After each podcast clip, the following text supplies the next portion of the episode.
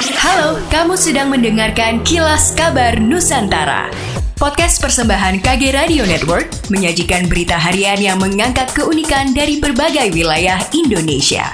Kilas Kabar Nusantara dapat juga didukung oleh pengiklan loh. Aset lahan FASUM atau fasilitas umum berupa prasarana, sarana dan utilitas umum atau PSU Kota Surabaya bertambah lagi setelah pengembang perumahan dan permukiman kembali menyerahkan 24 lokasi FASUM seluas lebih dari 513 ribu hektar dengan total nilai perolehan aset mencapai lebih dari 1,3 triliun rupiah sejak Januari hingga Oktober 2022.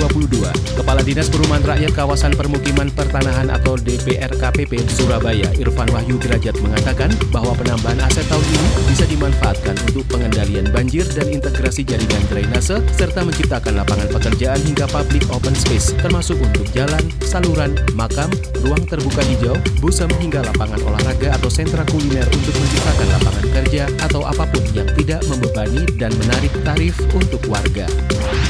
Sobat Medio, podcast beginu yang dibawakan oleh Wisnu Nugroho, pemimpin redaksi Kompas.com siap bekali Najwa Shihab, Jason Ranti, dan sosok inspiratif lainnya. Persembahan Media Podcast Network by KG Media dan Kompas.com hanya di Spotify.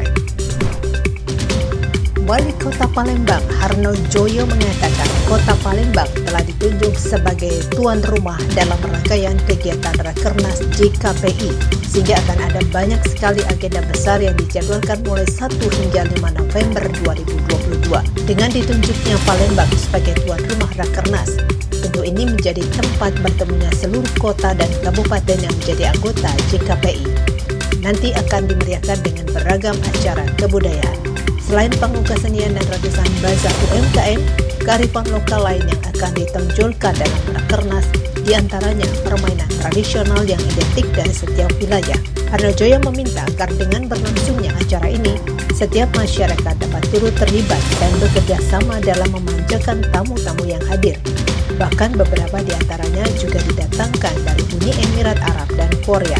Sementara itu, Direktur Jaringan Kota Pusaka Indonesia atau JKPI, Asfarinal menyebutkan, Rakernas yang digelar di kota Palembang selain bertujuan untuk merumuskan beberapa persoalan dan gagasan yang dimiliki setiap anggota, akan tetapi juga dimaksudkan untuk memperkuat silaturahim antar anggota dengan memperkenalkan usaha masyarakat berbasis produk lokal.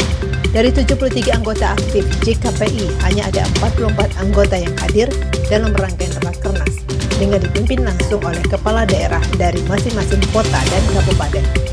Selain pentas seni dan kebudayaan, terdapat pula seminar internasional yang diisi langsung oleh narasumber yang berasal dari negara Uni Emirat Arab dan Korea.